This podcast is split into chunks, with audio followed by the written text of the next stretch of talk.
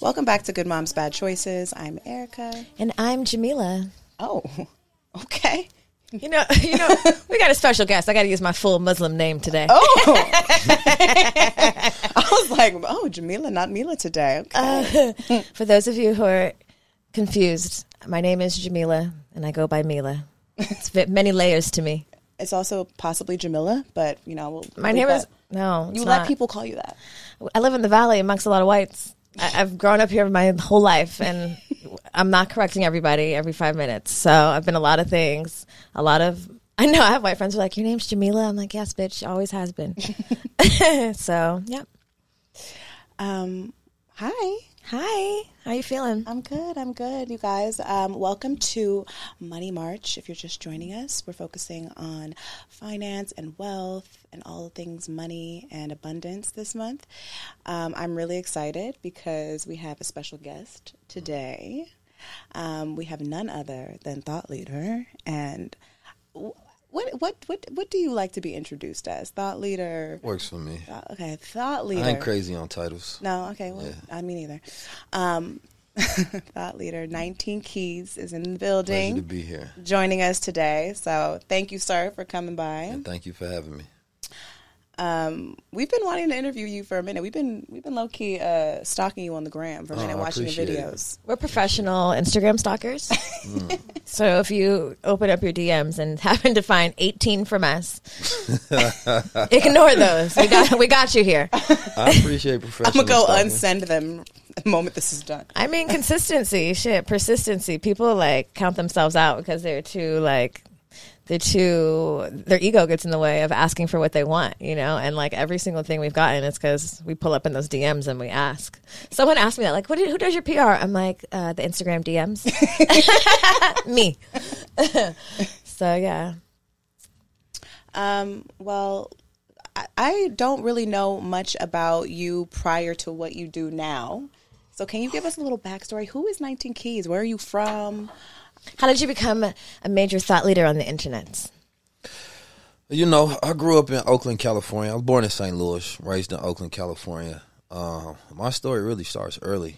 You know, like I got uh, videotapes of me speaking, you know, on topics that I talk about now from a child. I feel like I was really groomed and raised to be who I am today. It's just, you know, throughout iterations of my life and different cycles, you know, I found my way into the streets and into different things. But as an adult, I found my way back to it. You know, um, there was a time where I remember, you know, being in the streets of Oakland. I used to speak at. Sometimes they had like protests and rallies, and oftentimes it'd be about like social justice, right? And um, it would be no young black men speaking, but it'd be about young black men deaf a lot.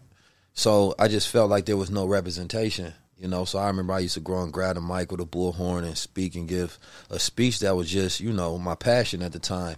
And then weeks after that, there would still be people walking up to me and giving me compliments about, you know, what I said and making suggestions of me to speak more and things of that nature.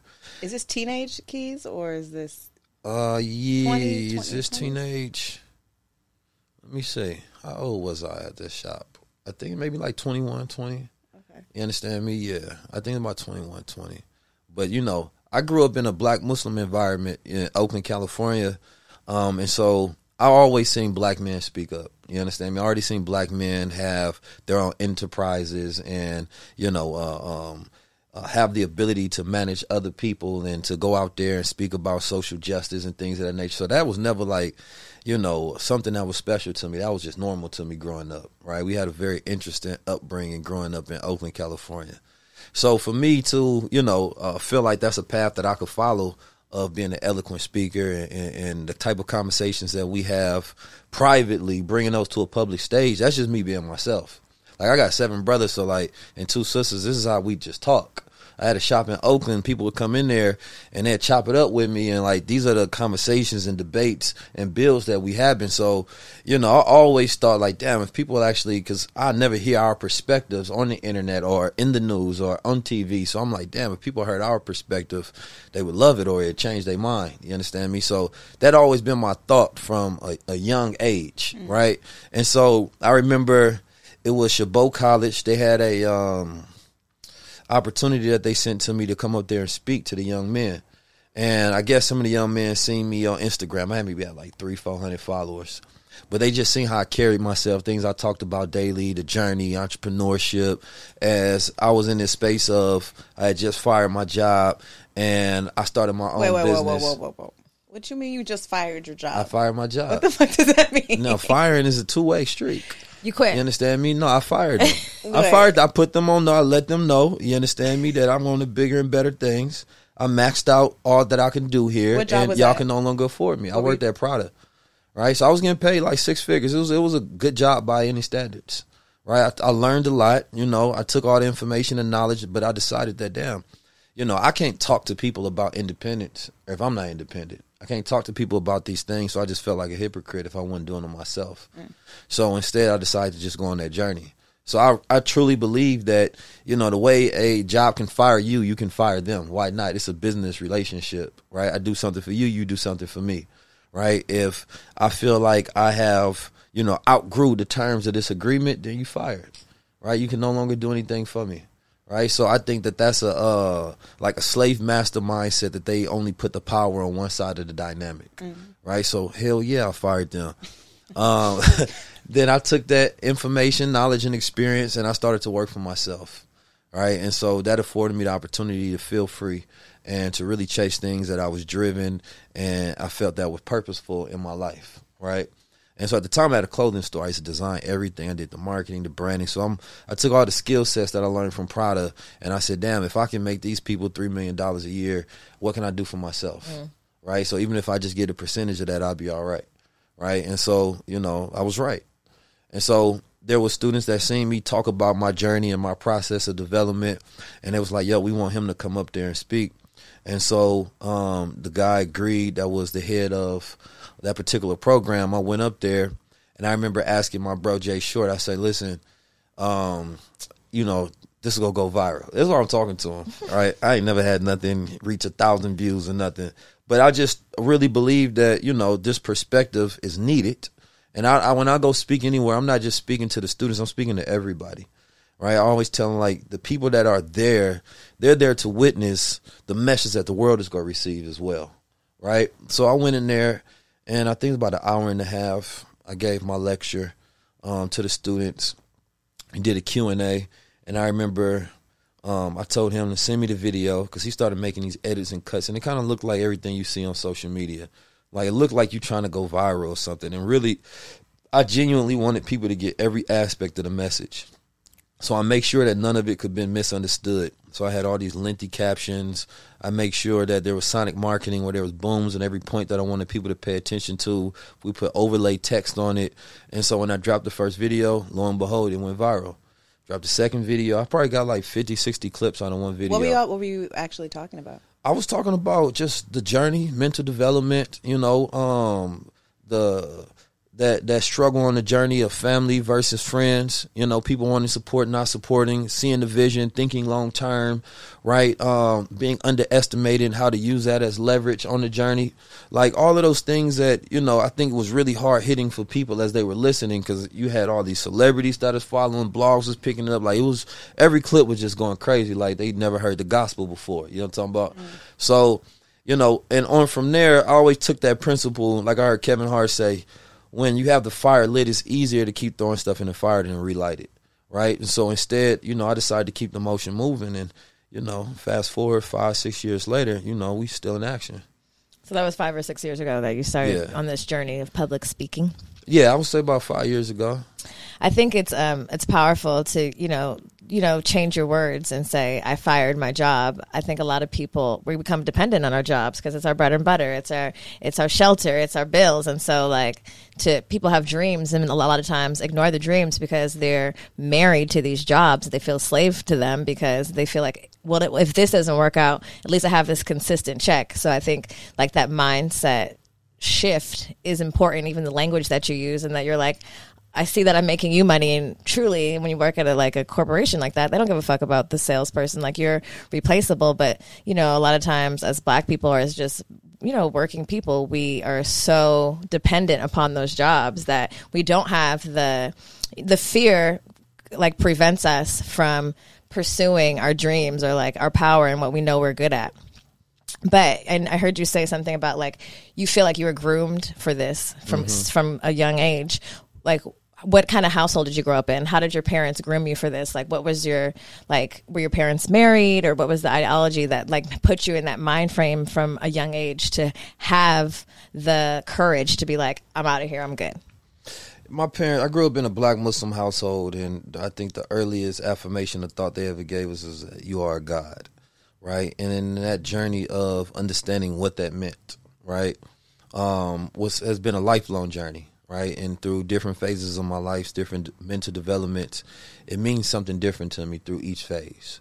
But it has been the backbone of self belief that has stirred me along the path of believing that you know the impossible is possible right? So no matter times I got in trouble, right, I always thought that no, but I'm a God, I can get myself out of it, right? I always took that level of accountability over my reality, right? And so also like just that grooming process of being young in a black Muslim household, we were just taught about who the devil was and who God was. So I was never surprised about what I see in the world, right? Because we was taught about the ills of society, right? So as a young man, even in the streets, right, when I see you know, the police do something, when I see cats in the street do something, I understand the mentality of where both sides come from.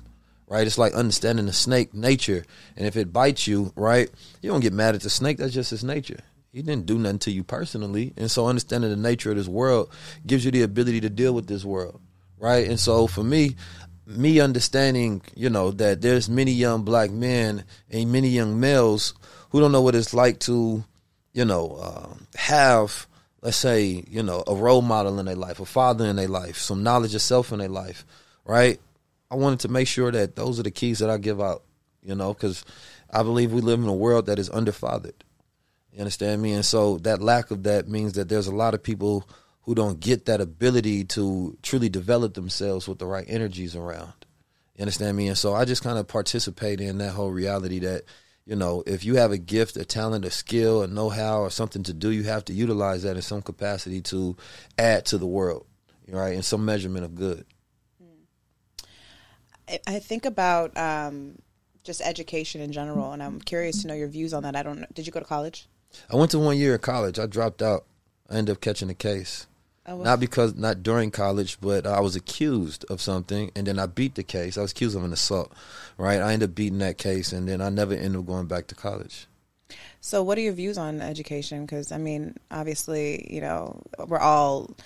I think from an early age, we're primed to believe that um, going to college is is going to set you up for success. Mm. That it's guaranteed to set you up for success, and we mm. all know that it really sets you up for extreme debt. Facts. Set you up to work for work for the man. Um, I mean, granted, I think there's benefits in in, in, in, in education. I think now we live in a, in a world where education is a lot more um, accessible. You can learn really and get really specific about what you actually care about now. But what are your views on? I mean, I, I'm assuming you're not really for college, or am I wrong? Well, it depends, right? I think it's not as general and shouldn't be used as loosely as it always has, right? Like, of course, I'm pro education. I believe learning, right? I'm pro learning. I'm pro knowledge, right? Pro self development. You can't get that without being educated, right? If you look at the way that all people have built their wealth, it has been through education, right? And so, you know, whether that's Asian, Jewish, white, Hispanic culture, whoever it is, right? Education is a primary backbone in that process of their standards towards wealth, right? So you can't get rid of education because the people who don't know nothing can't do nothing, right? And so when, even when you look at any neighborhood in America, it's the low education that, you know, decreases their opportunities and the outcome of their life, right? And so that's the environment. So I'm definitely pro education now when it comes to college and even the public school system, I think that that's where all of that needs to be reformed and all thinking around that needs to change. There are many elements about the public education system that is just a complete scam, right? For those who believe that it does anything else but to make you a worker of somebody else that, you know, has a job. It is meant to prepare you for the workforce, right? As human capital. It's not meant to make you smart, not meant to make you to, you know, a industry thinker, not meant to make you a genius, brilliant, to develop those aspects of yourself that allow you to flourish, uh, to flourish and to live in purpose. That thing that people chase after they go through college and education and they in debt and they still don't feel like they purpose.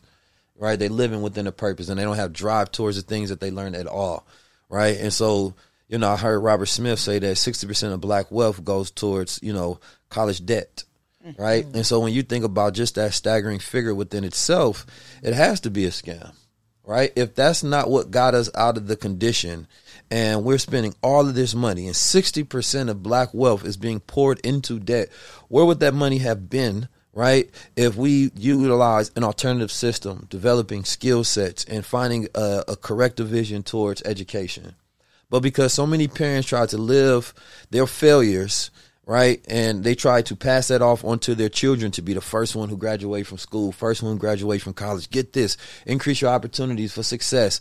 They never gave them any other routes. Route. And so, you know, a low level thinker is always going to find only one solution to a problem. A high level thinker has multiple solutions to a problem. So now we live in today where we have more access to any other generation ever to exist right? So you can learn off the internet. You can learn from artificial intelligence. You can learn from peers. You can learn from so many different people to get direct skills that can help you live the type of life that you want rather than have to go through a slew of courses, right? Pay thousands and thousands of dollars and not use probably 10% of that information in real life. I totally agree. I also agree that we ha- we are in the age of so much information that it's not even really being used. I mean, I think because a our attention span is non-existent, Absolutely. and and b there's just so much distraction that's like muddled in all the information by design, so that it's like. Oh, that's cool. That's interesting. Oh, but wait, let me see this over here. And these just you kind of go back and forth and back and forth, and you spend so much time wasting time mm-hmm. that it, it is wild to know that there is literally you can do anything you want. the YouTube University is a real fucking thing. Like I've learned so much just from a listening to podcasts. Um, now you don't even have to read books. You can just listen to them. That's a fact. Like there's so many. There's they've simplified everything, and yet there's still such a like a lack in in, in education. Yeah, I think it's mental exhaustion is a real thing. We got a, a thing where everybody has access to the information, but most people don't know how to think. Right? Like you can if you give a smart man, right, a phone, the internet, he's going to do smart things with it. You give a person that's low education and they're considered to be unintelligent and dumb, they're going to do dumb things with it because they only have the option of their resources, which is their mind, right? That's what they know what to do with it. So there's always going to be some people who use things intelligently and some thing, people who use things ignorantly, right? And so they don't mind giving tools to a society when they already know their education levels. We didn't teach y'all nothing in school. This ain't dangerous to give y'all this right? Just look at how you you go get this phone and you go dance with it. You're not gonna put out no message. You're not gonna do anything that matters to the world or the system. And if you do, we just go change the rules. Go deplatform, demonetize you, deboost you. So we just go, you know, squash any threats to what we feel like should be the society. So who are the gatekeepers? The most successful people those people that have the control over the algorithms and social media and the platforms and those in positions of power and those who already come from families of power who you know it, it, it becomes less about the education and more about the network right? And so you know you can be smart as you want to. You don't know the right people. You can't do nothing. But now we at this point where possibly you still can because you got the internet so you see people who are able to build themselves up to where they can become the most talked about subject in the world, possibly. And then there are some people who are stopped beco- from becoming those subjects because they make sure that no, that was about to go viral. Let's let's kill that, right? We don't want that to be the primary talk of the town. So it's a dangerous society where you know you're not really free to grow, right? And so you got to learn how to play the game. The game ain't taught how to be played in school. It's not. They don't tell you how to do your taxes. They don't tell you how to do credit. They don't tell you how to build a business. They don't tell you how to utilize social media. They don't tell you how to think. They don't tell you what type of thinker you are. Right? Well, they tell you how to think, and they tell you how to not think freely. Well, that or positively. well, you that's know? not thinking. That's like most of it is memorization. Right. I was listening uh, to an episode you had on your show, and um, they were you were talking about how even the most like gifted young um, black women, girls or boys, often when when they're when they're exposed, essentially, then they're then taken from Absolutely. the community and put into these white schools, and and they're sent to these white colleges, and then kind of used as a tool to keep the, the machine going. And I was like, whoa, I never even like considered that, Mm-hmm. and it's it's so true because even as genius as that young boy or girl may be, they don't have the wherewithal or the education to know that that they can use that and bring it back to the Mm-hmm. community. It's almost like they're trained to seek the validation in, in whiteness. Well, that's like the whole system, right? Like e- everything. But I never realized like the. I, I mean, I, obviously that, but it's like to really think about the isolation and to take them from the community and then put them in. Go to Stanford, go to Yale. You know, where you're the where you're gonna experience being the minority, but also celebrated because you're the minority and you're smart. So it's like this mind fuck of like, well, I'm the smartest. I'm the smartest one here, but I'm also like the only one here. I think it's it's also like the system's so fucked is because like when you talk about education and and you know even black people like you said like they're like well I didn't go to college. I'm going to give this opportunity for my child because this is the system in which we've been given. You're going to go get this higher education and do something with your life.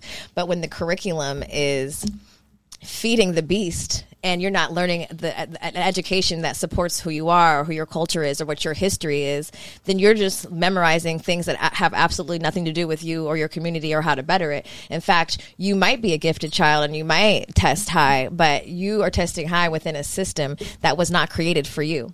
Uh, it was created you know everything we've learned like you know we just asked us where we're from we're from the valley and I, i've always been one of two or three black kids in every school i went to until i went to college and that's because i chose to go to hbcu because my parents were like oh you need to get the fuck out of here.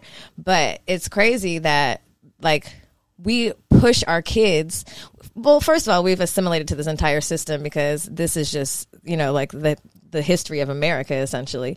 But then you learn and you exceed in these systems that were never really created to put you on top. It's only created like you said, I'll take I'll remove you, I'll put you with Billy and Joe, and then I'll put you at the top of my company so you can make me 3 million dollars a year. You know, and so if you're not if you're not clear about who you are and how you support your community or your family, you will think that that's the ultimate success story. Mm-hmm. You know, so it's just like you we have to continuously examine what truly is success for us. Does it look like you know Becky down the street? No, because she has she's been that's her that's a system for her. That's her education. She her parents are going to put that fucking trust fund aside for her. So she's not like starting from zero. She's starting from a 100 because she has credit. She knows she has inherited a business and you know and not to like it's just we have to be clear as black people that our systems and our education is completely different and we have to oftentimes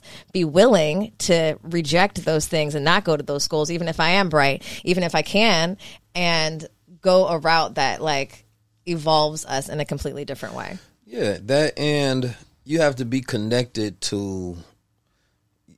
Not even uh, the, the word culture is just so washed down, but you know an ethnic root, right? Like you can be black, but what's your ethnicity? What is your values, your belief? What's your religion, right? What is your system? What is your principles, right? What do you take pride in? So, you know, if you're not connected to that and you become separated from that, right? Now you think you're better than that, right? Now you're you're not connected to the issues. Matter of fact, you don't even know them. So you get this intelligence and you're so disconnected to what's happening in the neighborhoods, the hood, black people. Like you can be for humanity, but it's okay to have a singular focus to say, I want to focus on black people and those problems. Right? The same way, you know, there's some women who just focus on women problems, right? There are gay people focus on nothing but gay people problems. Jewish people, Jewish problems. They only make it seem like there's a problem to be pro black. Mm-hmm. Right? And and this idea is like, well, what's the opposite of pro black? Is anti black. So anti black is accepted more widely than being pro black. Mm-hmm. Right? Anti black, you can talk about murdering, killing, robbing each other. You can talk about degradation. You can talk about slinging, you know, fentanyl to each other. That's that's that's anti black behavior. black on right? black crime Right, but pro black gets made fun of in media. Pro black man all of a sudden because those tropes have been perpetuated by those people who own media. Black people didn't create those tropes, but we perpetuate them. Well, I, I think about the the the term or the uh, the um, I guess yeah the term or the identity of a hotep, right? Right. You know that's that's always comes up in on the internet and amongst amongst black women. they'd be like, oh Right. shit, there's the hotep nigga. Like, oh lord, he about to come over here and talk about good, mor- good morning queen Right. or grand rising and. you know, I've had to check myself because I've I've received it from certain people where I'm like, okay, this feels genuine, and then there's other people where I'm like, please, like, mm, I don't know. And but I think that we are so not used to even talking to each other in a positive way and all. greeting each other in that way that it feels facetious. But look, it what, feels what, what, what we learned that from though. Like if you first seen that in a movie first, you first seen that on a TV show. It didn't. It wasn't never just a natural thought to you. You heard somebody else say it, so then you learned that's how I'm gonna treat this person. It wasn't a natural thought that if a person treats you nice, then they corny. You know what I'm saying? Like the Urkels of the world, they don't corny even know if for it's the being smart. nice. It's the certain words. I, It's a Right, certain word, and it's, and and because of the language and the certain words that I guess trigger certain women. I think because there's black men that have, especially with black women, that have uh, presented themselves in one way and then treated them another way. but men who said good morning and have been toxic as well. That's that's So there's been way more men that have said good morning and were more toxic than the people that you can count that have said good rising. You understand me? So you you can't vilify a couple of words when your whole life people have been telling you good morning if you've had bad incidents with them. no, I agree. You can't write off. We learned we learned good morning shit from the white man. You can't. You can't write off nigga an us in entire community based on like some sour Shit. apples. However, I will say, just from like pers- well, first, my, my, both my parents from Philly. There's a lot of black Muslims in Philly. yeah, shout out to Philly. Shout out to Philly. I have a lot of cousins, a lot of relatives. Even Uh-oh. me, like I think Let's get to it. Come on, Jamila. I, I, I, I have like even I like in my in my even growing up in the valley in white spaces, I got early the the my blackness. I was aware of it. I knew very early I was going to HBCU. Both my parents went to HBCUs. My grandparents went to HBCUs. My aunt, my uncle. Like having pride in being black was very important. And like Malcolm X was like one of the first books I was. It was mandated for me to read in my household.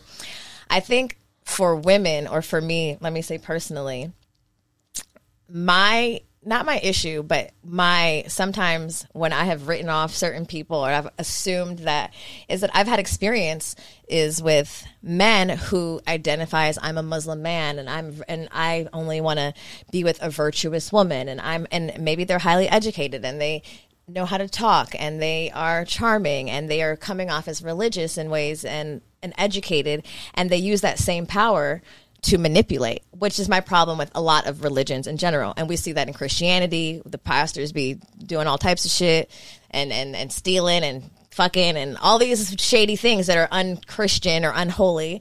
And I mean, and I say this across the board, like I'm not into hypocrites you know but i think women sometimes get a bad taste in their mouth because in certain religions and like most of them honestly the patriarchy excuses behavior that's not of the word or of, of the study in which you follow. And then they use it as a as a tool to shame and belittle women. And so it immediately when you see a man and he's like oh i'm a i'm a good muslim man and good morning queen. And you're like uh uh I, i've been got before. Because let me tell you i'll be the first to say i i have been got.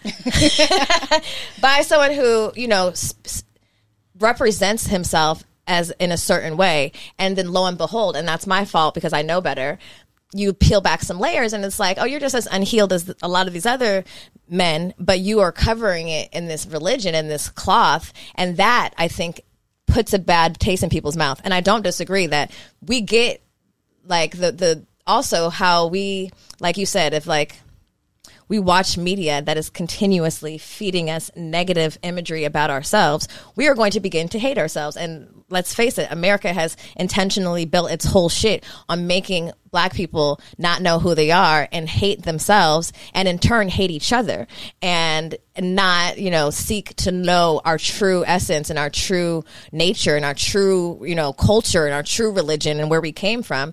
But I just, I think I, that is my issue with the hoteps that I have come across. Well, I mean, I don't. You know, the word hotep is. You know, that's that's it's a false classification. Hotep just mean live in peace, right? Right. But to be at peace, rather. But In the Urban Dictionary, what version. you explained was more so just you know your personal experiences from the environments Absolutely. and relationships you had, right? It have nothing to do with the origins of how black people create this you know, propaganda against consciousness mm-hmm. or intelligence. That's not where that stem from. It does not stem from personal relationships. It stems from the media. Right? And this is how we justify it because of our experiences that we add on top of that, then we stigmatize it. Mm-hmm. Right? But that's not the reality of where it stems from. The stem is that it comes from somebody else throwing a program and a wrench in that. Saying that no, anytime that a black Muslim or someone conscious is portrayed, make them be portrayed corny Right. right? Make them be portrayed, you know, like whether it's in Boys to Men, whether it was Damon Wayans making fun, it was make them be or Urkel making fun of the intelligent, right? Always make them be portrayed that way, and always make the criminal or the so-called gangster be the cool one, Be glorified. right? The glorified, the one that all the women want. That was not something that came from a personal experience. That was something that came from propaganda. Right? So most of us, when you really think about the root of your programming, the way you think about things now, it's not your thinking. Right? It's thinking that was given to you. And so there's something that has to go away from that because you can go into Muslim countries, Christian countries, everybody gonna have the same experience that you just said. Right. Right. Fakes. Right. Whether you are in, you know, because you we live in America and there's so many different religions, you blame that religion, right? You blame, right, that person and their background. But if you're in a whole Muslim country, that's just a bad apple. Right. Right. If you're in a whole Christian country, that's just a bad Christian. Right. But because there's so many different religions, no, that's the Muslims. That's the Christians. No, that's that nigga. That's us sis.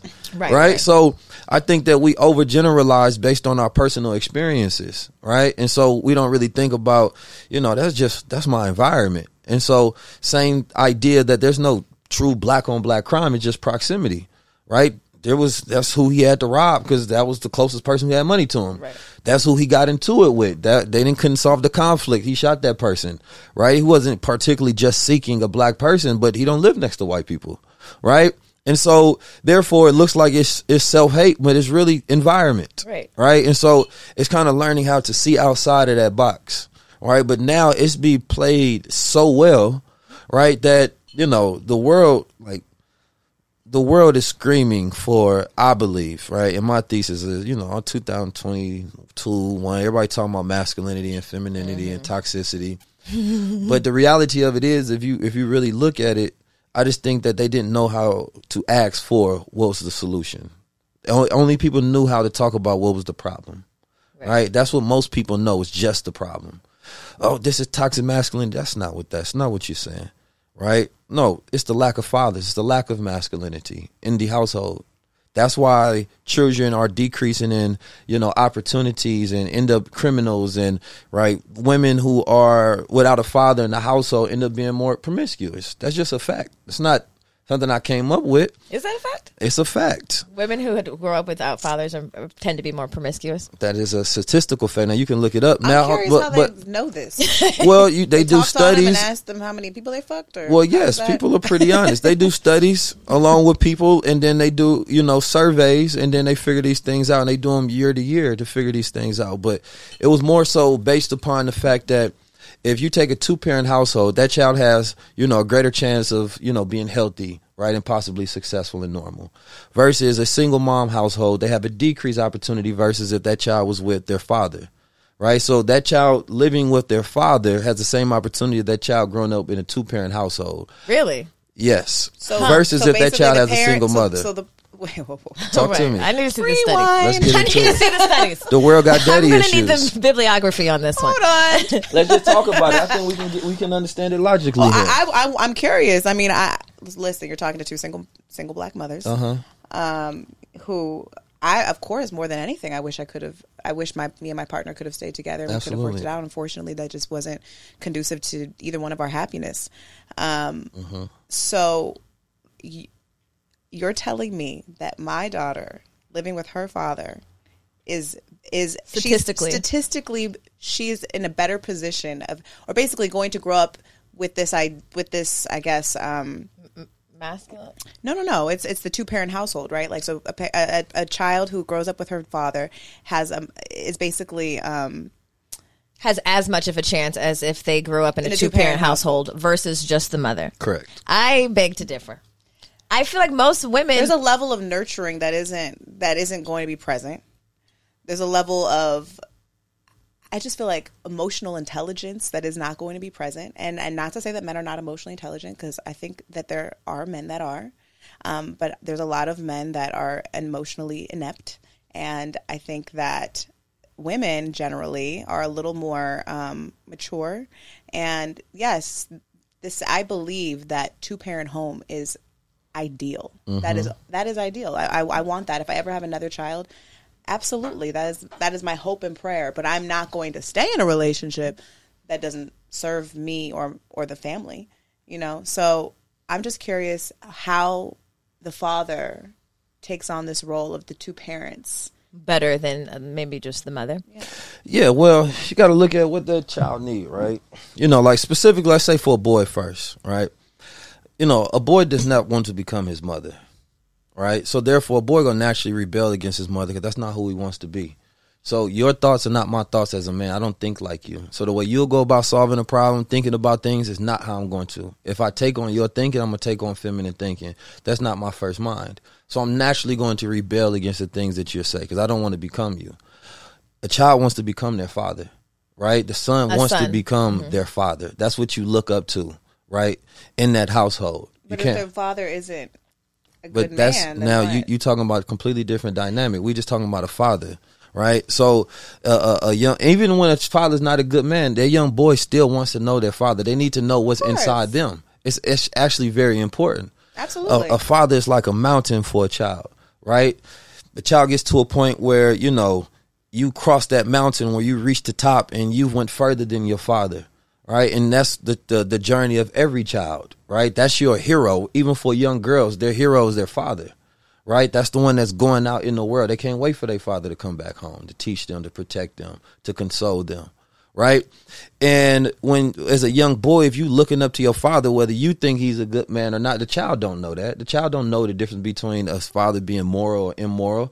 They just know that that's their father, right? And so they need something for their father. They need that comforting. They need that protection, but if right? they don't get that, then what? then they start to seek it outside the house.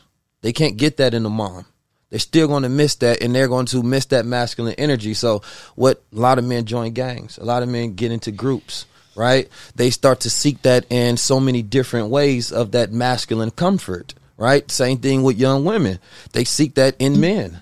They didn't have their father, so that's where the promiscuity starts to permit, right? But a father is a guiding force, right? It's that strong voice that you have, right? And so, even oftentimes when a child, even if the father is not or the man is not good, a child doesn't see that, doesn't know that.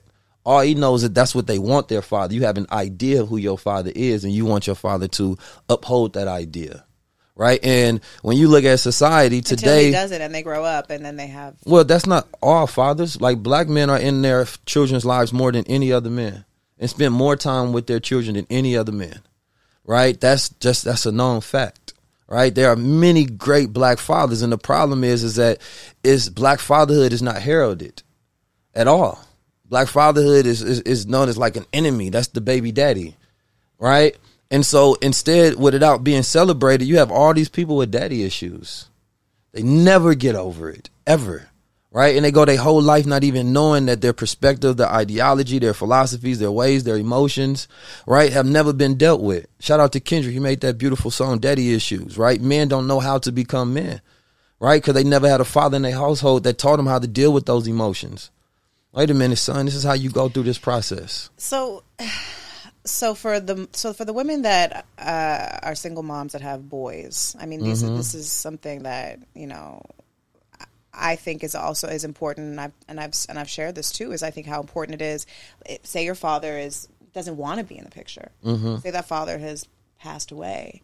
Um, is in your opinion a um, a second runner up would be for that woman to make sure that that son has positive male figures in his life. Is that enough?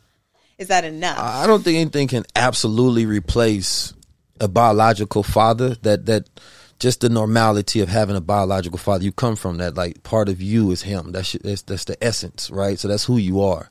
So there's like things about your father that even his flaws you have to know about so you can overcome them.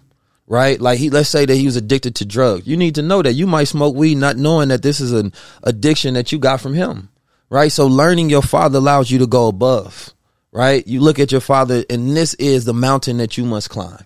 This is the peak that you must go over. You, you, like a father spoiling his child is not good. It's, our father is supposed to give that child the opportunity to grow and develop, right? And you don't, you know, grow your child or your sons particularly um, in fear because some fathers do that. They don't want them sons to be better than them. You're supposed to grow your son not to be like you, but to be better than you.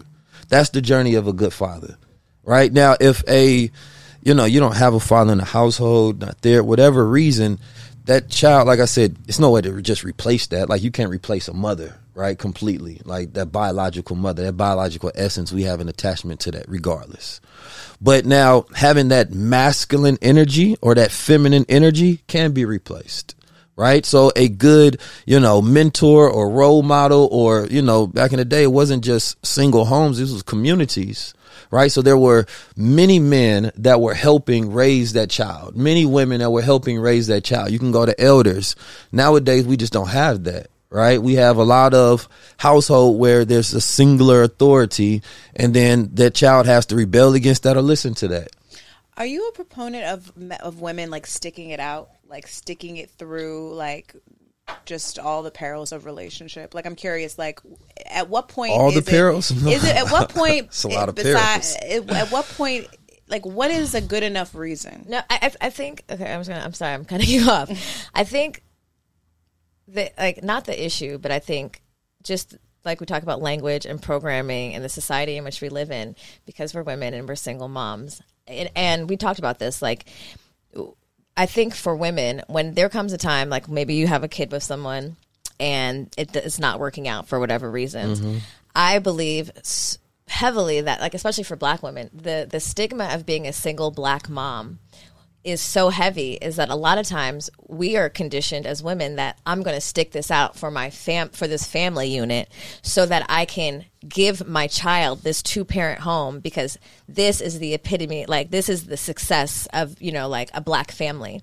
And I think it sometimes using that like obviously yes I, if if i could if in a in a perfect world we would be with those people and everything would be you know hunky dory family matters. But if we are not being re- like the language that we use around that it has to be like i don't think men feel that way. If a man is has a baby with someone and it's not working out they're like all right it's not working out i'm out. But the the the levels that women like the the stigma that women feel the disappointment that women feel about leave like tearing your family apart is is sometimes so deeply ingrained in us that I know so many women I've witnessed women stay in situations and relationships that do not serve them. And a lot of times if it's not serving you it's not serving your child so it's not serving the the bigger picture because your child feels all of that shit you know? You can't hide like ch- children have the highest emotional intelligence because they're closer to source.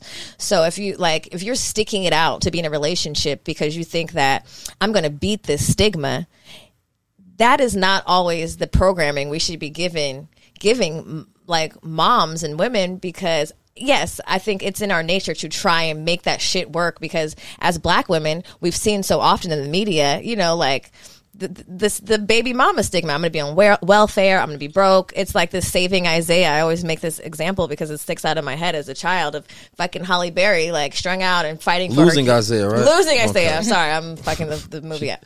but it, it, it, stuck with me, and I and even I saw my mom stay with my dad for years. They were together for years, not emotionally evolved enough to be in a relationship. And and, and granted, they did, and I'm fine. I think I'm in therapy, but like that was one of the biggest thing in my relationships when I saw that that person, my, you know, my child's father wasn't growing at the same rate as me, and I wasn't growing, and it wasn't productive for either of us or for my child, I made the best decision for me to walk away because I saw my mom not walk away and evolve to a complete person. I mean, she's a complete person, but like it took time, you know, after the fact. So I just think like we have to be careful of the language we use around it because women will settle into that and fight so hard for a relationship and for a family structure that may not really be the best for that child because it's not it's not healthy. And you know, I ha- I'm in a new relationship and I've grown. I had a baby when I was 26 and I was a baby and I there were things that I was totally unaware of that I should be checking off a list of having a child with someone. But now being in a healthy relationship and a mature relationship where I'm we're, we're clear about our family structure and that we're breaking generational, you know, traumas and things that didn't work out in our in our like in our personal you know family dynamics and we're changing that actively i i understand completely like a healthy relationship has made me like being a mother easier. It's right. made me be a better mother because I have support in a healthy way. But I've also been in a relationship where it, dra- it drained me, and I was no like a skeleton of a, of the, of the version of myself than I am now. And so I just like I want to always like be clear to women that are listening or reading or whatever. Like you don't have like being in an unhealthy relationship with your partner, even if it is your child's father, if it does not serve either of you and you cannot get past that, it is not like necessarily healthy to try and like make it work. Yeah, now see, I think you said something key on the second part of what you're explaining. You found a healthy relationship dynamic that works for you, right? right? But I was explaining in the first beginning of what works. Right. Right? Now, how you make it work, that's up to you, but what works is a healthy dynamic, right, of a two-parent household right? Where, you know, that child gets to participate in the development with masculine and feminine getting along and helping that child be reared and developed, right? And so that's the whole entire key, right? right? Because you just explained what works. Right now, the problem that those other things didn't work because, you know, they weren't healthy. They weren't right right? And then that's because of a cycle of things that weren't right before both of you are. Right. Right? And so what we're talking about is how do you break the cycle? Right. Right? So we talk about creating healthy dynamics before children. Right? Absolutely. That, you know, what is the expectation of being a husband? What is the expectation of being a wife? What is the expectation of being a mother? What's the expectation of being a father? Right? We're not talking about just passionate love and romanticism. We're talking about the duty that both people are going into, right? What's the long term vision and the expectation? That child is going to have to live in, right, that reality that you all create for them. Well, that lack of conversation that you didn't have, the maturity of picking the wrong people or being together at the wrong time. That's not the child's fault that the dynamic was that between their parents, but they have to live through that and the consequences are their development because that's their environment. So that produces their outcome partially of who they are. If they don't have the grit to be able to get over that. Or right? if you don't choose that, if you don't recognize, like, hey, we maybe made an early decision that we weren't really mature enough to make, and now the best healthy thing is for us to move move away from each other and do this in a co-parenting and healthy right. Space. And the co-parenting is the super key because the other side of that, you know, you got the whole the baby mama drama you know, baby daddy drama. That's the issue because the child suffers the most. Absolutely. Right? The mother that hates the father, that child suffers the most. The father that hates the mother, that child suffers. So your hate against this child's father or your hate against this child mother, who suffers? The child. Right? You can't have parents who hate each other. They go feel that because that hate produced me. Right? So how y'all go yeah. like it has to be an aspect of you that treat that person with love because you love me. Now that's respecting the child first and foremost right? And so without that dynamic, that child doesn't get to see that, right? Those moments that you think the child may not know, that is there's a lot of unconscious rooted seeds that get planted in that child's development, right? They may never say anything, and it may just be a part of them as they grow up. There's a lot of mother who may, you know, father out the household may verbally talk about that man like he ain't shit. Now that boy never wants to become that man, right? But he doesn't realize that he doesn't know he don't want to become a man, right? Not just his father right? Because that's the way she spoke about men. Mm. So now you don't even want to become masculine because it just sounded so toxic, right. right? And so, you know, same thing with the father. Do your mom ain't shit. She don't know this. So now she's not developing healthily, right? Because of y'all dynamics. So who gets the worst end of that is always the child, right? So what I was just explaining is the same thing a doctor would explain. What's the remedy, right? What works and what doesn't work. I don't personalize anything I talk about. I just look at the high level overview. Like these are the the, the science, this the facts, these the statistics. This what will work. Then we have our personal feelings towards things because of our experiences.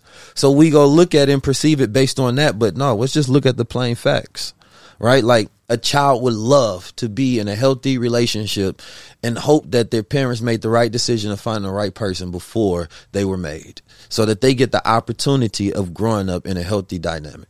Are you a product of a healthy dynamic? No, Are your parents still together? no, no. So how do so you? So, I've seen I've seen both sides. You know, um, I was with my mother more than I was with my father. I had to look at my parents as human beings. Right. Right. You know, so like I speak a lot of things from experience, right? I learned as an adult to understand my parents, to not personalize their dynamics because I was able to look at them for who they are, what they went through, what's their background, what they didn't have, what did happen to them. Right. And so instead of, you know, me taking anything personal in between or what my mother said about my father, my father said about my mother, I understand why two people would say those things about each other based on who they are right? So I remember I was young. I remember how I was in my teens when I read a book about this, and it helped me understand the dynamic so well that I was just able to forgive both of them. So I didn't hold that on to either one, right? For them not being together or my father not being there at times that he should have, How old right? were you when this dynamic changed for you? Um, early. So like I grew up, you know, mostly when I was younger, I grew up more with my father. Right, my mother ended up leaving, and I stayed at the house with my pops in Oakland. She went to St. Louis, right? Um, and then you know, pops ended up going back to St. Louis. So I probably was like six, five, uh, very early, right? But I was always taught about you know what is the healthy dynamic, right? But I also always looked up, even you know, things I heard my mother say about my father. I still looked up to my father because I wanted to become a man, and I know I came from him, right? And then I have an older brother, and then he would give me game on what that dynamic is, right? So luckily, I had somebody who could still guide and mold me. Right. But then I learned a lot from my father as well, where it's like just hearing the stories about my father and the things that he did tell me dropped so many seeds in me that I held on to him. But I think I'm a, you know, I, I, I, I think I'm blessed to have great perspective and grit through things, right? I don't think everybody has that. Some people take things way more personal. Some people, they can go through way less and it affects them way more. So I empathize with that dynamic. Things that make, make me better may destroy the next person, right? But I know that the dynamic would have been way better if my father and my mother had a healthy dynamic Of course. I mean, right? Yeah. And and you know, especially with having they had nine children together. oh wow. You did so, but I understand why those things failed. And you know, speaking to them both as adults, I, I've heard them have conversations with each other forty years later that they never had. And so, like that communication part of just understanding, like, damn, y'all both hold on to things and you've never said the simple things to each other that would have let you understand this whole dynamic that you've had these last 20 30 years. The stubbornness of adults that believe they're mature right? And all these things that you create but you still can't communicate that little bit of feeling yet you raise a child to be emotionally intelligent. Hmm. Do you think that dynamic? Because you're not a dad, right? no not yet. Do you think that i'm a father in many ways yeah, I'm, I'm sure father i got birthed many nieces and things. nephews Do did that has that dynamic made you more aware of? I mean, essentially planting your seed like prematurely and and and Absolutely. Yeah. And, you know, one thing I, I, I understand, you know, like you definitely want to make sure you're ready. Like I've, you know, I got, like I said, I got a lot of nieces and nephews, so I've seen it not work a lot. Right. Right. I've seen it work. So you know, and I, I've seen the hardships of what the single mother goes through. I've seen the hardships of what the father goes through. I've seen the CPS in the household, right? I've seen the, the, the child support. I've seen what the hate of two people in a dynamic does to that child, more so than anything. You know, so when I think about, I think about being super intentional and where we would have to be at a place in our life because you got to think so far ahead. Your love can be great right now, but how does the dynamic of that child change everything? Because you're going to become a different person once you have a child, right? I'm, you know, as a man, I don't go through physiological changes. I don't go through those things. Mine are all mental preparation and readiness. It's a different kind of energy for me to get be ready for different responsibilities than it is for you. You literally, your whole entire body changes, right? So it has to be a mental thing and an empathetic thing that a man goes through. But I know that for a woman to have a child before she's ready, I think it's some of the worst things you could do. You understand me? Because there's going to be regrets within that process, right? It may not come out now, but it may come out in a year later. right? You you may just you know a woman goes through postpartum depression sometimes. She goes through bodily changes. She starts thinking of things she given up, what kind of life she could have lived. She may go through hormonal changes. Now she mad at you of things that didn't make her mad at first, right? So there's so many different dynamics that go into that, and now we live in different kind of societies today. It's not the same society our parents lived in. They grandparents lived it. They would. I don't know if they could make it through the world that we live in today because of the way the world is. So we have to practice new things. and then I think a lot of times like people are procreating and and getting in relationships for survival. And you know, I, I think it's important. I know we are a platform for a lot of moms and a lot of women, and I know we have a lot of listeners who are not moms yet or parents. And as you talk about like issues and t- discussing the, the things that not what just the issues, but how can we prevent the issue from continuing? Is like listen love is not enough okay? Like potential is not always enough.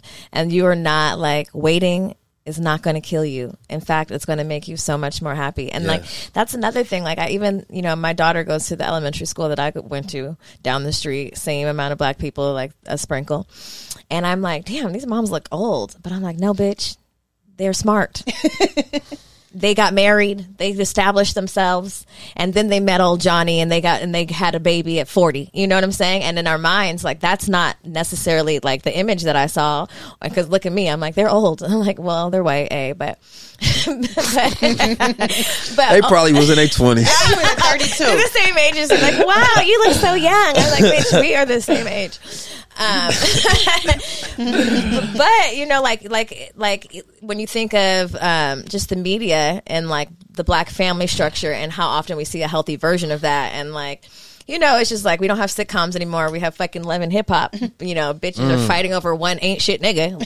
like what? You know, and then you know, women are and, and men, young men are seeing these images and like, oh, I'm gonna have me a baby too. I'm gonna get me a baller. You know, and not to say like that's everybody's thinking. And I know we're all evolving constantly, but truly had I mean, and of course, my parents were like, "You don't need to have a baby." I was 26, but you think you know everything, but just take it from two bitches who had babies, broke up with people that they thought they were going to spend the rest of their lives with, engaged in love. I, I had a baby with my high school sweetheart, and I loved him, and he served a purpose for that portion of my life to that level of a, a, like a maturity I, I, that I was at that point. But I hadn't, I wasn't intentional about my own healing. I wasn't intentional. I had hopes and high dreams because it, the, the idea of it felt good. You know, like I'm going to break the, fa- the black family dynamic and be a unit. Man, that sound beautiful to me. It does sound beautiful when you've truly went through all, like you've truly taken the time to know yourself. But I don't think I think you know or the writer that mentality. that that that, that also that process of like you can know yourself early. You can. You can know yourself at 26, at 25. It's unlearning the things you thought that were you, right? Because there's so much of the world that gets into the mind that complicates who you think you are, what you think you should be doing, what you think you should experience. And so that can get in the way of the idea of our like when our ancestors and our great grandparents and grandparents lived a simpler life, right? Where they decided who they were very early on. It wasn't overcomplicated. You understand me? Hey, I do this job, I live this type of life, I'm gonna be with this person, we're gonna make it work. Now you insert the city life, you insert the city well, boys and the city options. girls. There's too many options. Right, but people are not good at picking options. People are not that smart. People have mental exhaustion. Too many options is where you make bad choices. You understand me? And so the least options, you end up making better choices, right? And so they're not really options, but they're there and you exposed to them. And so you think some of them are good, but not, let's say 99% of them are poison. But you have so many options, you so happy. But what if you only had one option and that was the good one? Would that be a better world? Absolutely. So we live in a much more complicated world today where people want all these options, even when 99% of them are poison or toxic. And we think we live in a much more advanced world. No, we just have more toxic options. So, so what do we do, Keys? Because I know you talk about mental engineering a lot, and um, and also what is it? The what's your BWO? Oh yeah, the Black World Order. Black World Order, your like that. movement. Um, these options aren't going anywhere. The No. Distractions are not going anywhere, and the, the world is moving at a faster pace. We're moving into a world where people are putting shit on their head and living in alter, alternate realities. and, you know, AI is a real thing. And there's just, there's so much detachment happening. And so how do, what is, how do you, how do you use this mental engineering to save our people essentially? Like, what is it that you're doing? Or what is your, I guess, your, your main process and goal in, in getting people back to, I guess, living more simply? Is, is that the goal? I think it's just living true. You understand me? Living more truthfully, right? People that don't know themselves, they live a lie, right? How can you live the truth if you don't know who you are, Right. right? You live all these other things you thought you live a title, you live perceptions, you live opinions, right? You live what you think you need to be rather than who you are. So it's really teaching people how to reprogram themselves, right? To know who you are. Like above all of those things, like a person can go through an iteration of a hundred things and say, I ain't found my purpose yet. Right? Like that's you done search all the way in the wrong place. Your purpose is always with you. You understand me? And so understanding who you are decreases that amount of journey and process you have to go through to understand the outcome. So what I, I like to teach people, you know, what's the customization of self? Who are you? Knowledge of self. Right? What is your thinking type? What is your personality type? You understand me? Think about where you come from, your your family dynamic. Think about your intelligence type. How do you think? Think about your background. What are like we not when I say we're not taught how to think, we literally not right? We don't really know how to think. We don't know how to go from diversion or conversion thinking, where you're thinking of multiple solutions versus only one solution, right? Men are not taught how to deal with women. Women are not taught how to deal with men. We're not taught how to listen to each other. We're not taught how to listen to ourselves. We're not taught about how to deal with the shadow self, that person in the mirror when nobody's there. Right. So without being able to go through that evaluation of self, you don't know what triggers you right? Men don't know what make them aggressive. They don't know the triggers of what what a person makes them feel lonely, or a person makes them feel angry, or a person makes you know give them self doubt. That's why so many men commit suicide. Black men are at the highest risk of suicide than any other men. Why? They don't have emotional intelligence. They don't know how to deal with these things, and they never taught self regulation. Same thing with black women. You deal with so many, you know, uh, emotional experiences, but you don't know which one are true right? And so we're dealing with the dynamic of just not knowing self, and we're taught to everybody to be skilled on just this general test. Hey, if you a man, do this, and if you fail, then you're bad. But this man saying, well, this person, their personality or their character, their upbringing makes them more prone to actually agree with this way. This person says that, well, I actually don't agree with that at all, but we're still graded on the same systems. Same thing, a child that, you know, you one person goes to school and they like the subject, right? They get an A in it. Another student, they don't like the subject. They get a C or a D. They, that's not that they're not intelligent, it's not their interest, right? So therefore, they not gonna be able to focus as much. You call it ADHD is just a lack of interest. That's not aligned with who I am, mm-hmm. right? So when you start to know yourself, you start to get to the core of who you are. You start to peel all of that stuff. What made me who I am? How do I think? Why do I think the way this way? Right? So now when I know myself, I can adjust.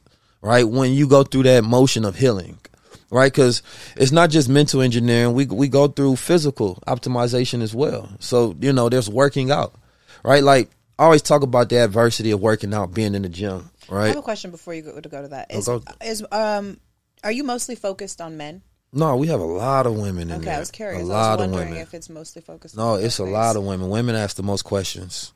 All right, women are, are definitely in this space where, you know, they're they're working to develop themselves. Right, because a lot of women are gaining material success but not spiritually successful. Right, a lot of women are finding capital but they they're not happy. They're not finding joy. Right, and so it's one thing to understand and get a college degree and say we're the most educated, but are you the most happy? right? Are you the most satisfied? Right? Are you living a joyful, abundance life in that quality? Can you brag on that? Do really? you find that, or do you think that that is because women generally are masculine, and they're not really able to tap into their softness? I don't think women generally are masculine. I think women develop masculine thinking. Well, okay, yes, that's okay. Women generally are I don't feminine. think. Yes, I don't think by nature we are masculine, but I would say in this day and age, in this capitalist society, especially with women being at the forefront of starting the most businesses and now not being in the not taking care of the household, being out of the being out of the household.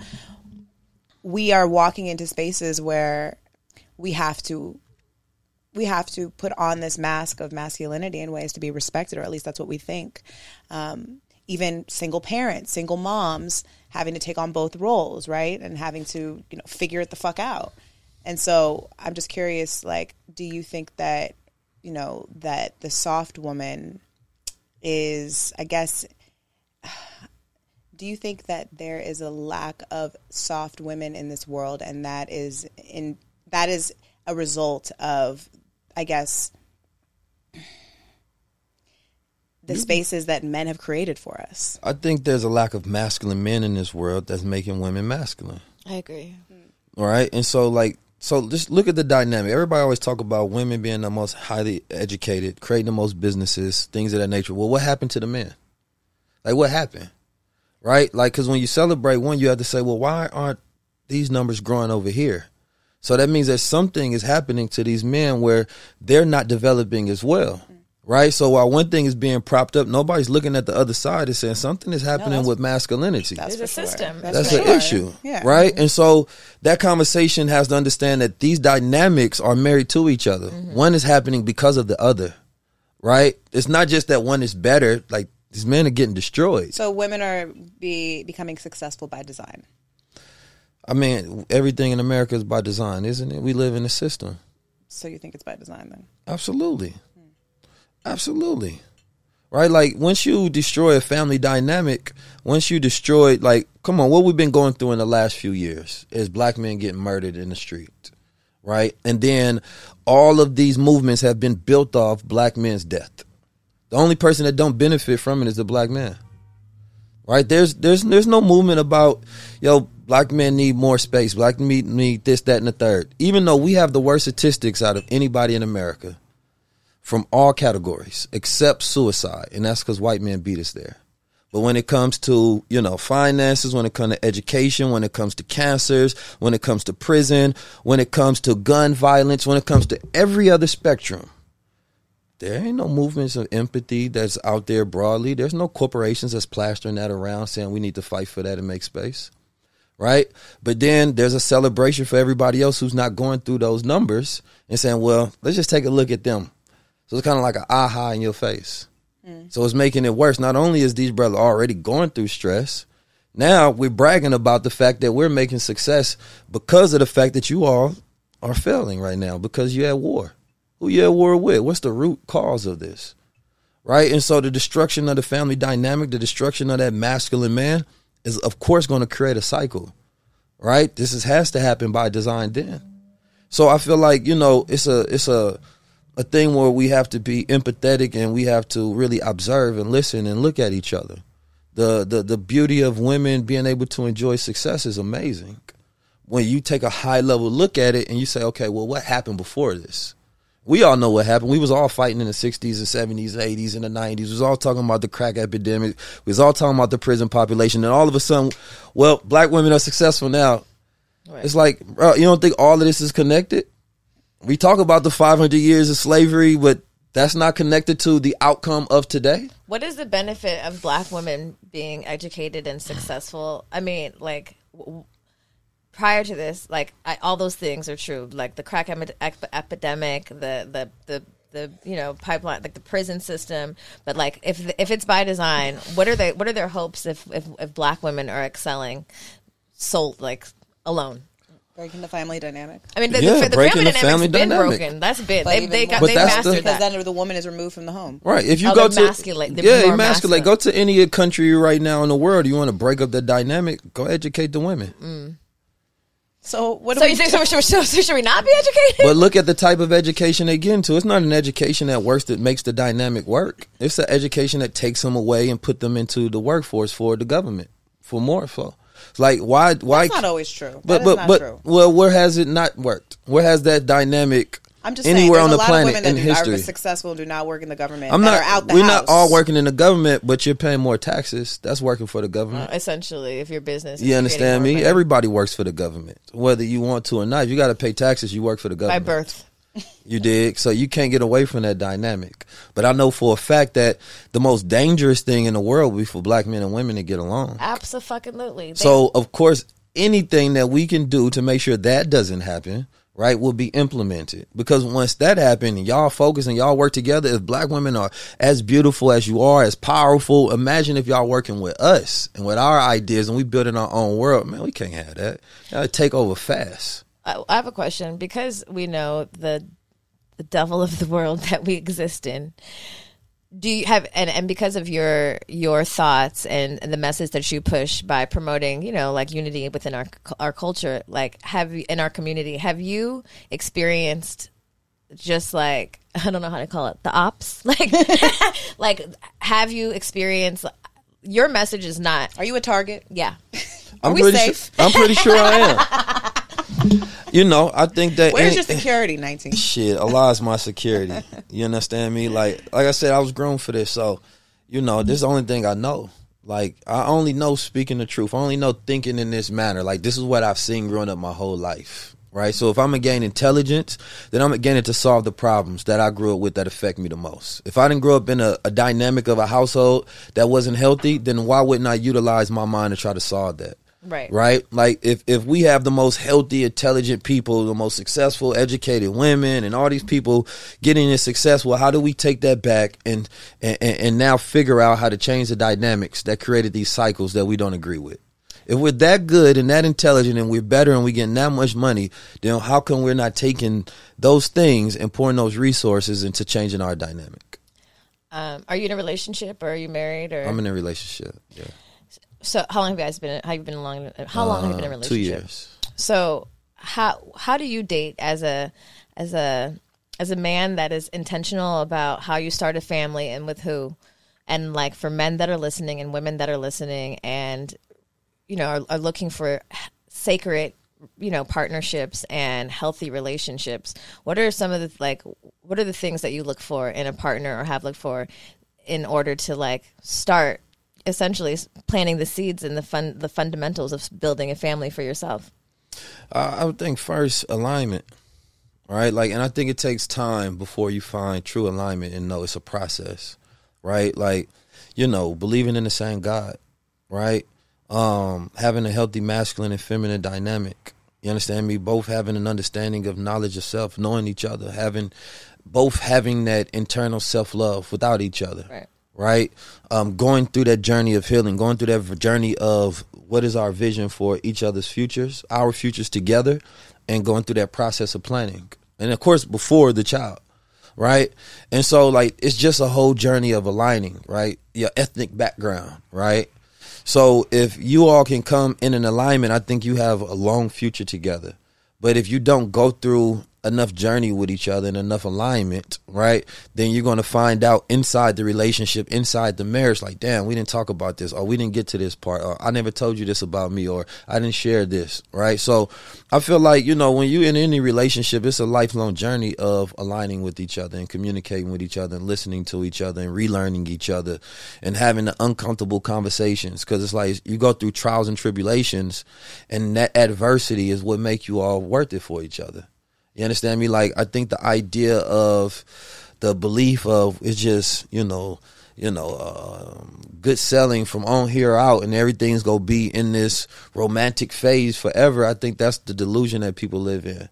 But like the idea of yo, you know, are we willing to talk with each other and help each other grow in those areas that we know we're going to need? Are we going to be patient with each other, right? And then not and understanding, like you talked about, understanding that if you're in a relationship with somebody, you know, you don't stay just for the sake of staying.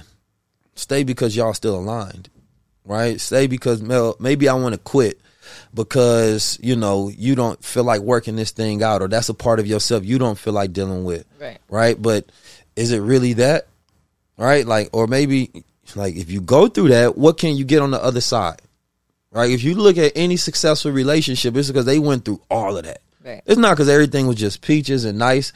They went through all of the goddamn arguments. They done went through all of the learning. They went through all of the crying. They went through all of those moments where they had to console. They had to communicate. They had to relearn. They have to figure out better ways to work and know each other. They grow and mature. The dynamics change.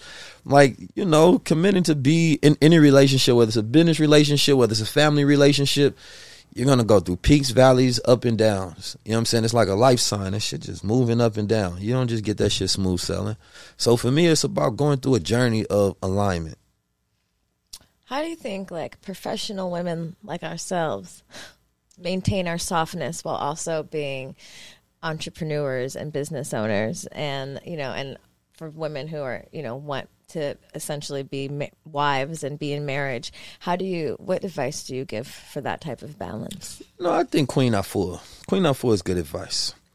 Yeah, I, I don't claim to be a man knows everything. I don't know everything, right? Um, and you know, there's so many different ways that women can, you know, um, soften themselves up, right? So many practices within nature, but she does that like womb healing. You understand me? Where she helps women get in tune with themselves again and go through that journey of healing themselves and knowing themselves and doing that shadow work and going through that self love and that self therapy, right? So that they can be in that softness, right? You have to understand that it's no softness in the business world. That's where you become hard. Where you become tough. That's business is war. Economics is warfare, right? That's completely different. Like go in nature, go and learn yourself again. You understand me? Like that's where you find your softness. Um, i agree we actually had Queen on last month, and, Yeah. she's pretty. See, I told you. amazing. Do you think that women should not be in finance?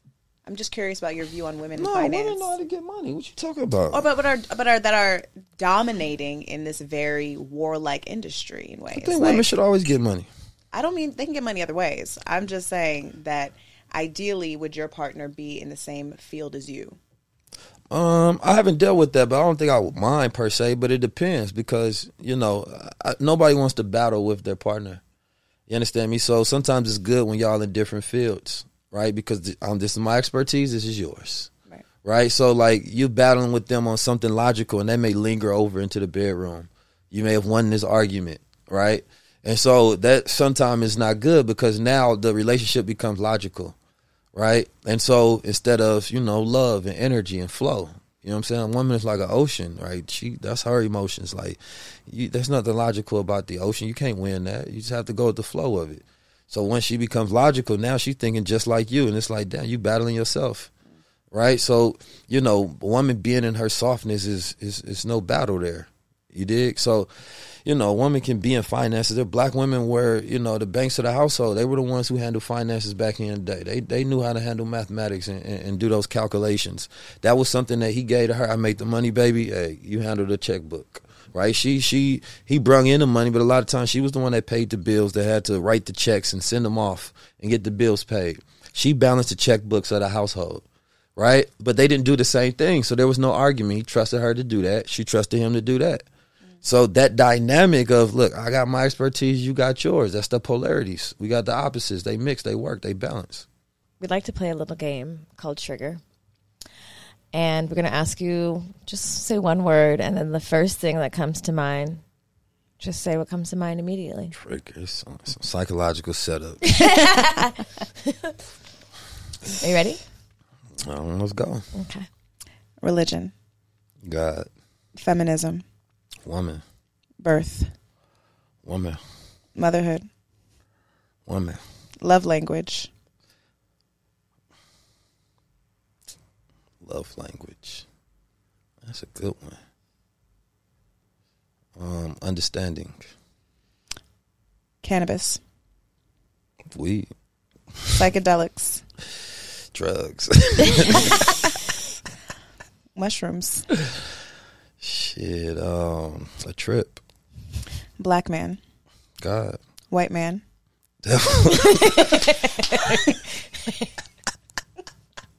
oh yeah, I knew that was coming. your white friends. You know, somebody asked me this um, before. I don't, but not not intentionally though. I, I Gonna make don't know why I white ain't got no white 2023. friends. I don't know. Some, 2023 listen, you man. gonna make a white Listen. friend. You know, listen. You trying to make me some money? We trying. We can work together. What it be? You feel me? Like you ever heard of John Brown? John Brown was a, uh abolitionist. He was a white man. Mm. Man, he killed. He killed a lot of white men in the name of helping black people. Now, if I'm gonna have me a white friend, You need a John Bra- I need a Brown John friend. Brown, okay, yeah. okay. He was cool with Frederick Douglass. Yes, that's what we need. Uh, favorite food, Lasagna, I think. guilty pleasure, Uh, guilty pleasure. Right now, it's playing video games. Oh yeah, what, what video games are you playing over there? I'm playing God of War right now. Okay, um, I'm I'm not gonna act like I know what the fuck that is. Africa, Motherland, porn, sex, favorite sex position, love. open relationship, Nah, pussy, good. afterlife, I don't know. death, So what's next? self care, Necessary. Ho. Some of them. Some of them. some of them just hoes. Ain't nothing we could do about it. Hey, just some of them is know, hoes. Roll the dice. sacred sex, Great. Tantric. semen retention, Powerful. biggest regret, None. biggest accomplishment, Oh. pet peeve, People who call me that I don't feel like talking to. me too. Same. I'm like, I don't It'll have time be- today. I don't answer. or you get one word in text. Um, monogamy, It's good. idle, No. Bad choices, A lot of them. therapy. Necessary. That's it. You survived trigger. That was good. You feel you feel triggered? Nah, I You don't. look you look cool as a cucumber over there. um, well, we also have a segment on our show called Horror Stories. Um, Wait, we didn't hear your affirmation. oh yeah, we did. What's your affirmation? Mr. affirmation. 19 Where there's a will, there's a way. That Where is my there's a- favorite affirmation of all time. I, I think I've used that like a superpower. Where there's a will, there's, a way. Yes. You know, I went to Clark, so the saying at Clark Atlanta is uh, "find a way or make one," hmm and I feel like it's along the same lines. When Yeah. there- where there's a will, there's a way. Like, nigga, you want to get there, figure it out. Yeah. what you gonna do? Yeah, it's true. Um, do you have a hori for us? A horror. Horror stories. No, you you you, brought this up earlier. Um, it wouldn't be nothing recent I could think about. Um, but I remember I got a lot of brothers, right? So you know, it was a point in time where I feel like, you know, when you're young, you're arrogant enough to think that women only want you, right? But my brothers look like me, so I had to share the world with them. And so I remember, you know, my older brother, he's very, he was very. uh I don't even know the word to describe him. Very tough. Let's just say that. You know, he liked to teach tough lessons. So I remember, you know, I talked to this girl one time without going into deep details. I just met her and everything. Right. And this was like young, young. Um, but I remember, you know, talking with her casually, end up meeting with him. We met with each other on the train. I just met her. He just met her. You know what I'm saying? But he got eyes on her. You did? So, long story short, you know, we ended up going through an iteration of night. It being a crazy night. Got into fights, all kind of different stuff, right? And then somehow she ended up with him at the end of the night. Mm. And I was disappointed. That sounds like a heartbreak. no, I didn't know her, so it wasn't a heartbreak. You understand me? And he ended up knocking those down, so that was a horror story. That's his horror Is she story. the whore or him? Both. I Shit, thought you shit was I thought horrible. was gonna be like a train did you, run. did you or approach something. your Did you approach your brother like, "Yo, what the fuck"? I mean, I talked to him about it, but you know, you get over those things. you never brought another woman around him, huh? I have, but you know, the game was different then. You know what I'm saying? I had to be game tight after that. But I think it was a it was a great lesson within it. But it was something I never forgot though, because that was the first time and only time that happened. Yeah, I don't think I'd forget that either. I, Yeah. But I think men, the shit like that happens to men, and then they're like, all women are whores from Whore Island. like I feel like men get like emotionally scarred from shit like that. Like when that happens at a young age, They don't get chose. That's why it's a horror story. They don't get chose. No, but I I, like to I- but I always knew my potential too, though. You know what I'm saying? So I don't think it, it was ever one of those things where it made me feel less about myself. I also knew his capabilities. Like he was a master at this. He was- he You know your older saying? brother. He's the older. Yeah, not just like out of human beings, he was a master at it. Right? He could he could pull almost anyone. Right? So, but I thought that you know my game was tight and safe. Right? So I learned the lesson. You understand me? And Watch so him learn, young grasshopper. yeah, you gotta learn some tough lessons. But you know, growing up with a lot of brothers, like I said, you, you learn not to be jealous. You learn not to be envious. Right? You really learn to share the world with other men. when's your birthday? May fourth. You're Taurus. Yeah. My dad's May second. Do you believe this could be a? Um, do you believe in like having multiple wives? This is my sister called me and asked me about this. Not your sister. here. Like I need to know too. Oh, I'm happy so being your funny. sister on the same page. yo, it's, yo, it was an intense conversation. Um, Why is that something she's experiencing, or is someone Nah, trying to nah, like, nah. pro- like was- propose that to her? it's, it's, it's I don't want to go. It's, it's her business. I don't want to go into that. What do you believe? Um, she's not experiencing that, by the way. But um, it's interesting. I, I think I have a high level view of it rather than a personal, right? Because it's like asking a person, "Do you believe in same sex marriage?" Right? Right. Many people have they take for they say they don't or they do. Then some people will say love is love. Some people will say, well, I can see how. Why not let people love who they love? Right. So in my political version of that, if you believe in same sex marriage, you have to believe in polygamy. Otherwise, you're a hypocrite. Right. So I believe also that men and women are different, and mostly men are different, right? Men have different character types, personality types, right? If you go throughout the world, most of the time when you find a group of like melanated black people, they're practicing polygamy, right? A large group, right? You're not gonna find 45 million black people where culturally they don't practice polygamy. Right, we don't because we're not in an African culture. Right, we're in a Western culture. We went through 500 years of slavery, and we practice what our slave masters practice. Right, their form of love, ideas, romanticism. So I think that the reality, which is unfortunate, that there are some men, you know, who shouldn't think about it at all. And then I think that there are some men who may be possibly qualified for it, or that that's their personality type towards love. Where one man get graded on monogamy, and that's easy for him because that's all he wants. Right. Or another man doesn't want to practice monogamy and he's treated bad, but that was never what he want. It just was never allowed to express that because society never created an opportunity for that. Mm. So I think that polygamy should be looked at in that particular type of way. You understand me? I think it should be looked at responsibly, but most people only look at it personally.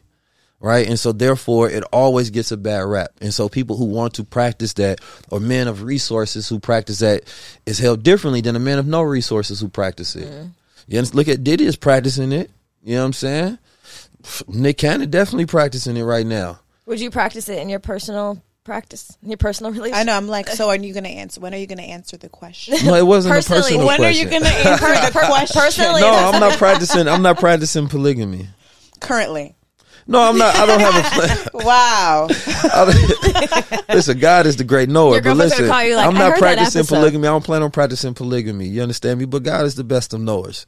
So all I'm saying is the fact that like I'm of the one. I'm of the zero point zero zero one percent of men. You understand me? It's not men who think like me in the position that I am, right? Financially, spiritually, intellectually, resource wise, influence wise, right? And I think that men today have a different experience than men of any other time. Same way women are. But the plethora of options that men get to see visually changes the dynamic of what men want. Right? And so with social media and all of these different things, I think you have to take that into account the way you deal with this generation right? Because it's unfair for men of this generation to be born under these circumstances but get graded by men of every other generation and character. So I just want people to approach the situation with empathy when you think, why are men this way? Right? Like, how did they get here in the first place? If you were a man and, and we're prone to look at things visually, prone to want these things, like the options are everywhere. I would listen to Minister Farrakhan talk about, it was a speech he was giving, and he was talking about it was funny because he was explaining how like women as like he was explaining something about like you know men of that era. It's like the 70s he was talking about you seeing the women out there you know they wearing the tight skirts and dresses and you know you got to deal with that as a man. The temptation is everywhere. And i'm like that's nothing to what we deal with now. Mm-hmm. You understand me? Like Tight skirt. that's ours is on 10 times steroids Oh, right? yeah. So the discipline that those men had to have in their generation is nothing compared to what you think the discipline of this child who don't have a father, no emotional intelligence. The world is selling sex at every single turn. Like so, now you're going to grade them by the same standards that the world had for the last thousand years. Mm. I think it's unfair. It is unfair. I mean, same with the women too. Con- Confused, trying to, you know, be chosen. It's just we are so far from where we've come. Yeah, I know. I know you talk about like. Uh, I, I think I heard a, a, a podcast. You're talking about like like hoodoo and voodoo and like our original, I mean, religion, really, you know. But like, does the Nation of Islam like I know in other like most strict religious like structures like Christianity, anything of that sort would be considered demonic in ways, but like because is that something that like the Muslims consider to be dark, or is that okay? Well, we don't believe in a mystery God, so I don't believe in like yo, that's that's devil worship stuff. You know what I'm saying? I look at things practically and logically. Like, you know, voodoo come from African practices and spirituality. You know, when you look at the history, it was white people who demonized it, right? Because they was getting beat by everybody who practiced it. The Haitians practiced it, they won. Jamaicans was up there practicing with Nanny and the Maroons, they won, right? And so they didn't know how to fight against it. Then they start using it. They took it from you, used it, demonized it, but it's, Re- it's repackaged And now it and use sold it. it, back. And yeah. now use it. same way women were called witches, but they was using herbs. You know what I'm saying? It was herbal remedies and practicing concoctions. It was chemistry, right? Black people learn how to utilize the essence of their environment. That's how we won wars. That's how we develop things. How you think we learned about herbs and remedies and things of that nature? We had to go practice and mixture and do a bunch of different things. We did a lot of, a lot of, like black people are innately spiritual. Yeah. And this is what the Western experience misses so much, right? Like the spiritual personality, the spiritual, you know, characteristics and, and, and evolution. And a lot of things, things can be named by something else, right? Like people believe in manifestation. It's a belief in the unseen. You can call things into existence, right? Like somebody else may say that they are, uh, uh, uh, they practice magic. You understand me? Alchemist or- and yeah, this is alchemy, or somebody say they're summoning something, right? You change the word and it's demonized, Right. right. So I think that most people are practicing the same thing. Human beings have the same power. The thing about it is the intention, right? An evil person, whatever they pick up and practice is evil. Right. A good person sometimes can practice something unknowingly evil, right, with good intent. So it is important to be able to filter through when you're being used as a tool for the devil with the intent of God. Wise man. So before we let you go, um, we did pull a Oh, card, yeah. and um, you pulled the six of what is it? Six of wands. Six of wands. I have it here. Oh wait. Oh, that's oh good because I got the wrong put swords. Um, and so let's read the, what the cards say about. Your, I don't. know. I just want to bring to the bring to the attention that it's a it's a knight and his noble steed, and there's people following behind him, and he's wearing this hat that looks very much That's like a crown. Look, the crown. Six of The Wands depicts a man wearing a victory wreath around his head and riding a decorated white horse through a crowd of cheering people. His horse represents strength, purity, and the successful progression of an adventure, and the group of people marks the public recognition for the man's achievements. Upright, this card means success, public recognition, progress, and self confidence. The Six of Wands appears when you have reached an important milestone or achieved a significant goal, and you are confident, self assured, and successful. You harness your strengths and talents to bring about a happy outcome in your endeavors and made it through the chaos of the Five of Wands, minimizing your distractions and focusing on the task at hand. Yes, there were challenges along the way, but you overcame them by concentrating your energies on the target. The Six of Wands the Six of Wands suggests that not only have you achieved your goals, but you are also receiving public acknowledge- acknowledgement for your efforts. You may have recently received an award, acclaim, or recognition from your peers for your work. It may be even just a pat on the back, but this attention is a big boost to your confidence and gives you the strength to continue your endeavors. The Six of Wands is a positive encouragement to believe in who you are and your accomplishments so far. Have faith in what you've done and how others will receive it. Do not let fear or guilt stand in the way of your success. You ought to be proud, hold your head up high, and know you're worthy of admiration.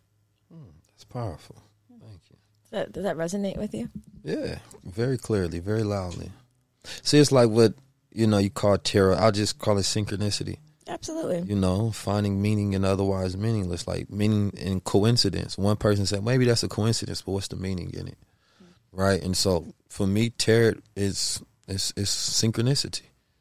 Alignment, energy, hmm all those things. I'm always looking for for uh, messages from the from the ethers from spirit, and they can come in all ways. Um, but before we go, you know, this is Money March, and we're talking about money, mindset, and wealth and abundance. And I'm just wondering, do you have any advice as far as money mindset and wealth for our community? If you have any advice that you have to give to the people, what would it be? Building generational wealth. Well, I would say build the habits of wealth, right? Many people have wealth goals, but they don't have wealth habits, right? So it's like you can want a million dollars, but if you don't have the habits that will get you a million dollars, you'll never get it. A wealthy man who has wealthy habits and he wants a million dollars, he's going to get it, right?